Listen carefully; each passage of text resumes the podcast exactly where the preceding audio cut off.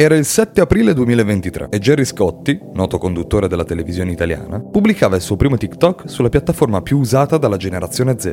Inizialmente ero scettico. Ho pensato, ecco l'ennesimo Berlusconi con il team social alle spalle che tenta di fare il colpo del secolo. Ma con i primi video e la genuinità mostrata, Gerry Scotti ha dimostrato una professionalità e versatilità nei riguardi dei nuovi social media che definirei tutto fuorché scontata. Sono Riccardo Divigiano e ti do il benvenuto a TG Kiwi, il posto a portata di cuffia dove rimanere sempre aggiornato su ciò che di nuovo imperdibile i mondi della musica e del cinema hanno da offrirci.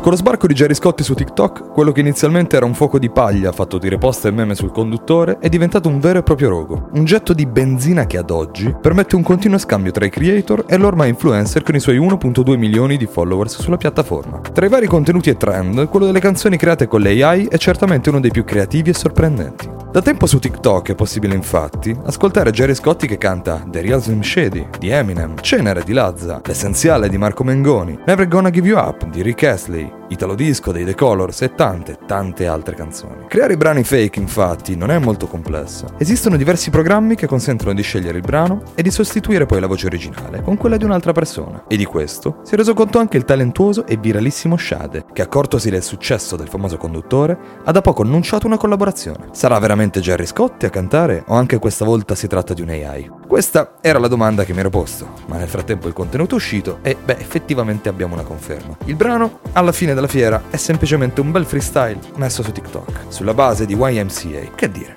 meraviglioso.